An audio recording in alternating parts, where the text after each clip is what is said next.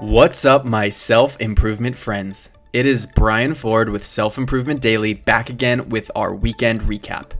Now let's review. On Monday, we talked about the devil you know and the devil you don't.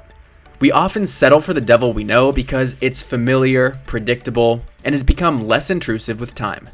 But we need to reject that complacency and actively try to do something different to change our situation, even if it means we don't know what to expect.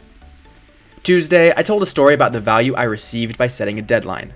Long story short, I made a commitment that required me to take action on a more urgent agenda than I had planned, and that urgency helped me get the result I wanted without procrastinating or overthinking it.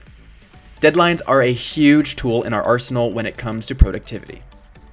Next, on Wednesday, I featured Jay Shetty. He had an interesting message about preparing for arguments before there's an issue by setting a baseline and expectations in advance. And getting hotbed issues discussed ahead of time, we can be more prepared for emotional situations when they come up and handle them in better alignment with our values and intentions.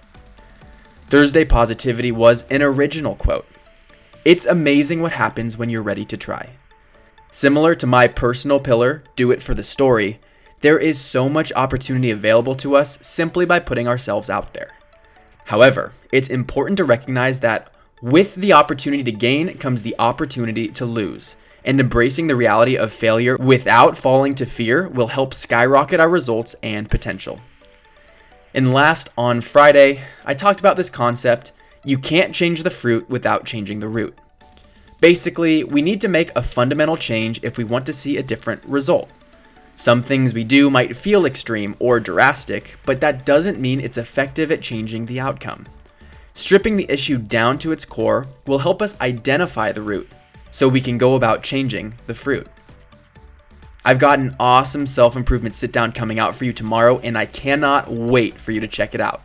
If you aren't already, make sure you're subscribed because you don't want to miss it.